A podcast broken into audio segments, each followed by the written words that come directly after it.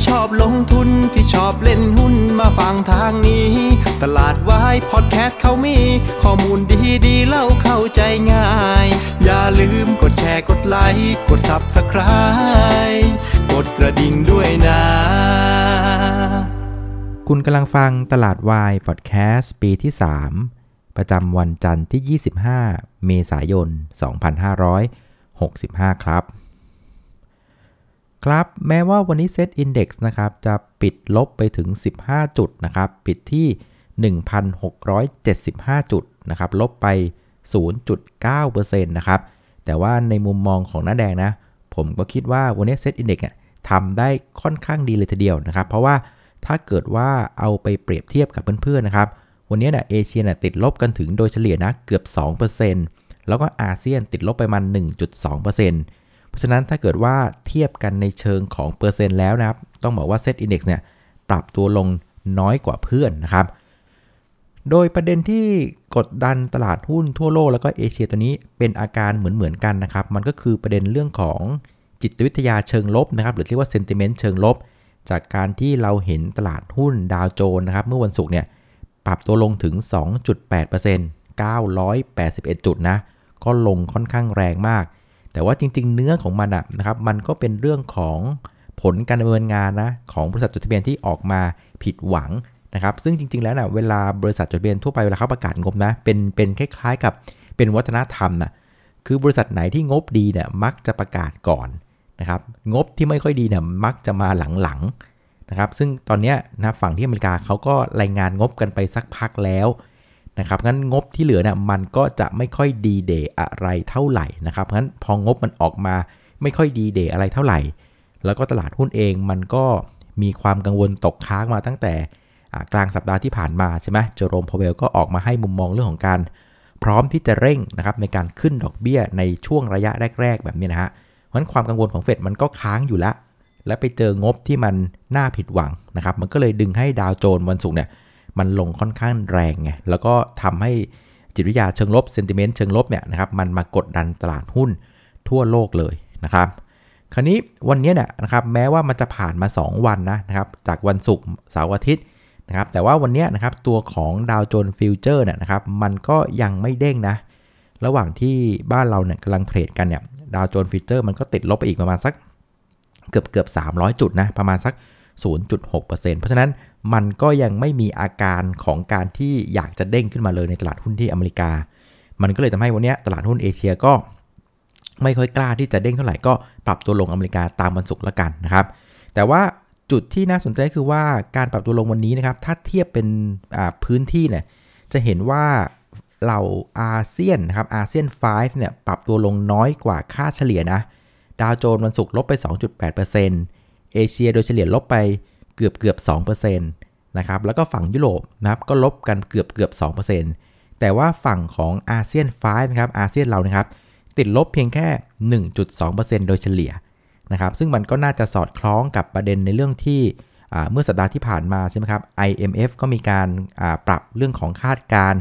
การขยายตัวของเศรษฐกิจทั่วโลกเลยนะครับแล้วภูมิภาคที่โดดเด่นที่สุดนะครับดีกว่าค่าเฉลี่ย มันก็คือไออาเซียน 5 นี่แหละ นะครับเพราะฉะนั้นเราจะเห็นว่าการปรับตัวลงของอาเซียน5ที่มันปรับตัวลงน้อยกว่าเพื่อนแบบเนี้ยมันก็ให้มุมมองหนึ่งนะครับกับเราว่าฟันฟลูเองเนี่ยมันก็ไม่ได้เอาเรื่องของข่าวสารเฟดอเมริกามาใส่ไว้ในหัวอย่างเดียวนะเขาก็มองเรื่องของเศรษฐกิจด้วยนะครับ พื้นที่ไหนที่มันดูจะแข็งแรงกว่าเพื่อน ฟื้นเด่นกว่าเพื่อนอะ่ะมันก็ไม่จำเป็นต้องขายไงเพราะขายไปเศรษฐกิจมันก็ฟื้นมันก็เด้งอยู่ดี เราก็เลยเห็นภาพการปรับตัวลงของอาเซียนที่มันน้อยกว่าเพื่อนเพื่อนนั่นเองนะครับ เพราะฉะนั้นนะครับถ้ามันเป็นมุมมองแบบนี้มันก็แปลว่าไอ้ fund flow ที่มันไหลเวียนนะครับอยู่ในเอเชียแล้วก็อาเซียนแบบนี้นะฮะแสดงว่ามันเป็น fund flow ส่วนหนึ่งเนี่ยมันเป็นลักษณะที่เป็น long term fund ละครับเป็นการมองภาพระยะยาวมากกว่า โอเคแหละนะครับมันอาจจะพวก short term fund คือกองทุนระยะสั้น หรือแม้แต่ hedge fund ที่เข้ามาป้วนเปี้ยนในฝั่งอาเซียนด้วย ซึ่งไอ้พวกนี้ก็ต้องยอมรับว่า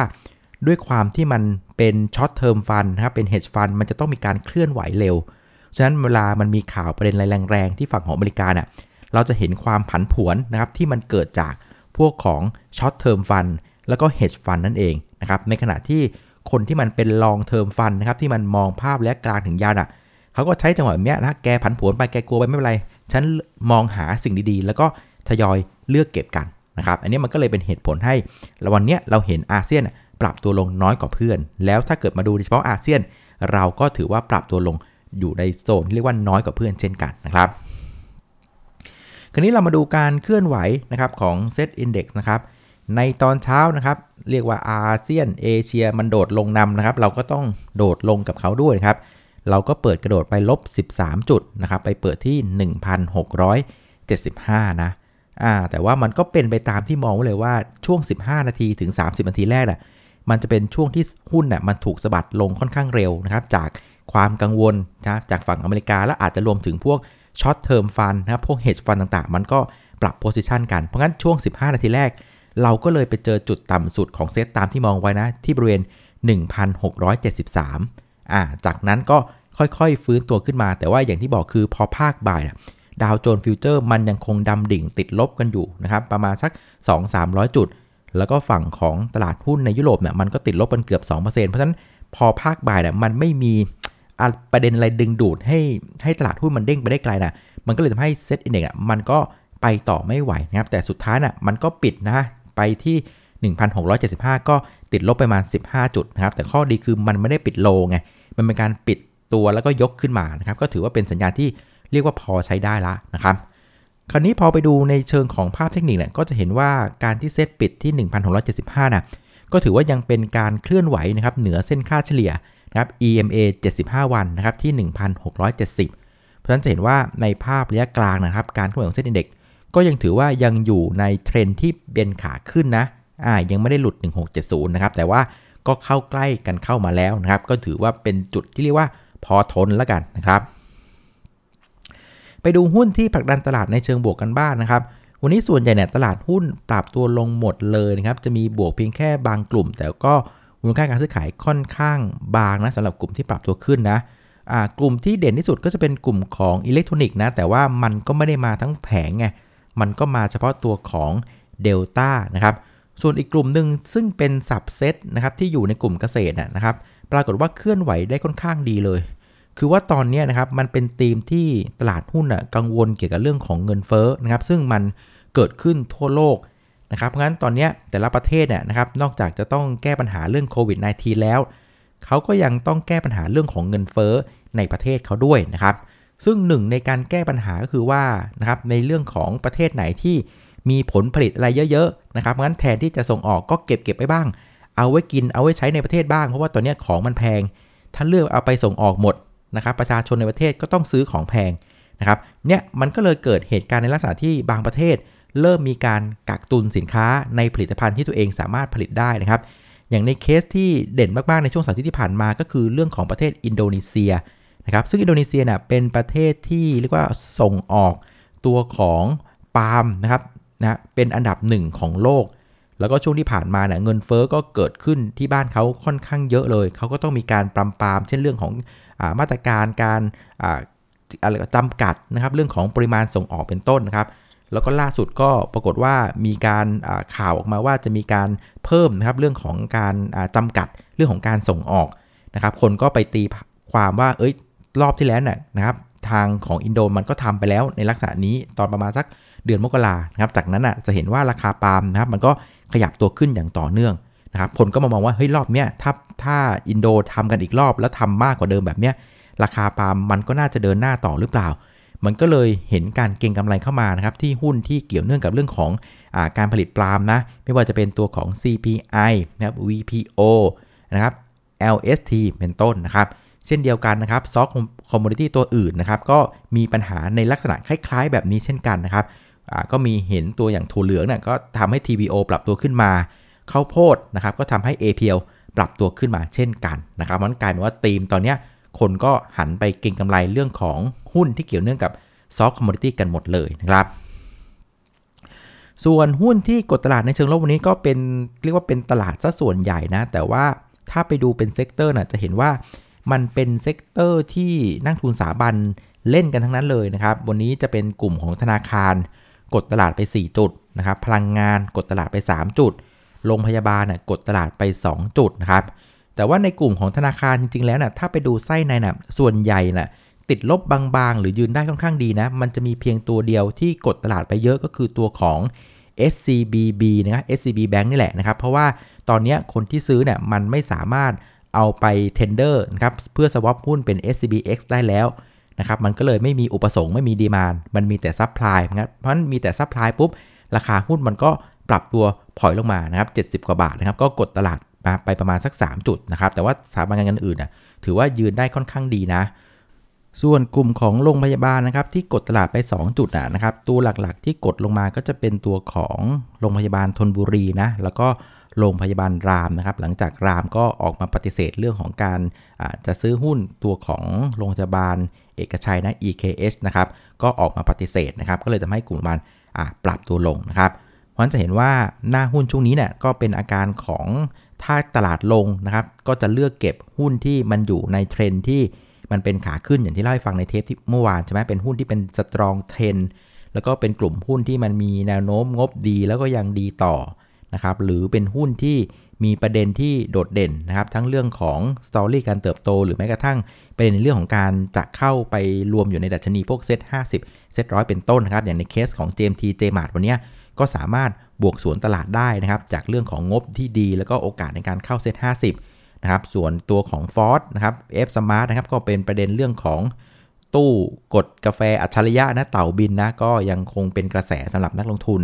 ส่วน PTG นะครับก็ปรับตัวขึ้นนะครับก็วันที่1นะพฤศจิกาใช่ไหมรัฐบาลก็จะเลิกอุดหนุนเรื่องของอน้ำมันดีเซล 30 บาทละนะครับก็จะเข้าสู่โครงการคนละครึ่งนะอะไรที่มันเกิน 30เนี่ยรัฐบาลช่วยครึ่งเอกชนช่วยครึ่งเพราะฉะนั้น แรงกดดันในเรื่องของ policy risk ที่กดเรื่องของอค่าการตลาดต่างๆมันก็อาจจะเริ่มผ่อนคลายลงมานะครับก็ทำให้ตัวของ PDG เนี่ยก็ฟื้นตัวขึ้นนะครับอ่ามันจะเห็นว่าตลาดหุ้นก็เลือกเล่นเรื่องเลือกเก็บกันนะครับ ส่วนผู้เล่นในตลาดวันนี้นะครับก็ลงแรงๆแบบนี้นะครับก็หมายหัวได้เลยว่าเป็นนักลงทุนสถาบันแง่ๆนะครับ วันนี้กองทุนขายไป 2,764 ล้านบาทสุทธิ แต่ว่าจุดที่น่าสนใจคือ นักทุนต่างชาตินะ ขายเพียงแค่ 320 ล้านบาทเองนะครับเพราะฉะนั้นมันหมายความว่าไอ้ที่เราเห็นฝรั่งนะซื้อมาปีนี้นะ118,000เนี่ยนะครับแปลว่าโครงสร้างของการซื้อรอบนี้หลักๆนะยังคงเป็นนักลงทุนต่างชาติ ที่เป็นลักษณะ long term fund นะอ่าแสดงว่าเขามองในเรื่องของภาพเศรษฐกิจ มองในภาพของการฟื้นตัวเป็นสำคัญ นะครับ เพราะงั้นไอ้พวกที่มันเป็น hedge fund หรือ short term fund อาจจะมีไม่เยอะในรอบนี้นะ เราก็เลยเห็นยอดฝรั่งขายเนี่ยขายเพียงแค่ประมาณ 320 บาทเท่านั้นเองนะครับ ส่วนพี่กองเนี่ยก็ต้องบอกว่า แกก็กลัวแพ้ดัชนีแหละนะครับอะไรเห็นดัชนีมันทำท่าจะลงก็ลดโพซิชันลงมานะครับส่วนมูลค่าการซื้อขายวันนี้นะครับก็อยู่ที่ 71,362 ล้านบาทนะครับก็เรียกว่าแทบจะไม่เปลี่ยนแปลงจากเมื่อวันศุกร์นะครับ สุดท้ายนะครับประเด็นที่จะส่งผลต่อตลาดหุ้นบ้านเราในวันพรุ่งนี้นะครับ คืนนี้นะครับที่อเมริกานะครับก็ไม่มีตัวเลขเศรษฐกิจสำคัญอะไรออกมานะ ก็ยังคงเป็นภาพที่ตลาดจะผันผวนไปเกี่ยวกับเรื่องของผลการดำเนินงานเสียมากกว่านะครับ ซึ่งในวันนี้วันพรุ่งนี้เนี่ยนะครับจะมีหุ้นขนาดใหญ่หลาย ๆ ตัวเนี่ยที่จะมีการรายงานงบออกมานะ ไม่ว่าจะเป็น Microsoft Google Visa นะครับ General Electric นะครับแล้วก็ตัวของ GM นะครับ General Motor นะฮะก็จะมีการรายงาน งบออกมานะก็ไม่แน่ใจว่าจะทำให้ตลาดหุ้นอเมริกาผันผวนหรือเปล่านะแต่ว่าอยากจะเตือนสติเพื่อนๆนักลงทุนว่า มันก็เป็นเรื่องของประเทศเขานะมันไม่ค่อยเกี่ยวกับเราเท่าไหร่นะเพราะฉะนั้นเวลาตลาดเนี่ยมันเทลงมาเนี่ยก็พยายามตั้งสตินะครับมองหาอย่างที่บอกคือหุ้นที่มันอยู่ในเทรนที่เป็นขาขึ้น หุ้นที่มีกำไรดี แนวโน้มยังคงดีต่อนะครับหรือหุ้นที่มี story การเติบโตที่ชัดเจนเด่นๆ พวกนี้นะครับเวลา มันเซลงมาตามตลาดอะก็เป็นจังหวะสำหรับการเลือกซื้อได้นะครับโดยแนวรับสำคัญของเซตในรอบนี้นะก็อยู่ที่บริเวณ 1,670 นะ EMA 75 วัน ถ้าไม่หลุดตรงนี้ก็ถือว่าเป็นสัญญาณที่โอเคเลยนะครับ หรือถ้าเกิดว่า error จริงๆนะก็ยอมไปที่ low ของรอบนี้นะ มันอยู่ที่ 1,665 นะครับ ถ้าไม่หลุด 1665 หรือ 1670นะเซตก็ถือว่ายังไม่ได้เสียหายนะครับสำหรับเทรนที่เป็นขาขึ้นนั่นเองครับ เอาละวันนี้ก็น่าจะประมาณนี้แล้วนะครับสำหรับรายการตลาดวายพอดแคสต์นะครับแล้วก็เหมือนเดิมนะครับ ถ้ามองว่ารายการตลาดวายพอดแคสต์มีประโยชน์นะครับ ก็อย่าลืมกดไลค์เป็นกำลังใจให้กับนาด้วย แล้วก็กดแชร์ให้กับเพื่อนๆของท่านด้วยนะครับ แล้วถ้าเกิดไม่อยากจะพลาดรายการตลาดวายพอดแคสต์นะครับ ก็สามารถกด subscribe นะครับ ช่องตลาดวายบน YouTube ไปเลยนะครับ เอาล่ะ วันนี้ขออนุญาตลาไปก่อนนะครับ เดี๋ยวเจอกันอีกทีวันพรุ่งนี้ สวัสดีครับ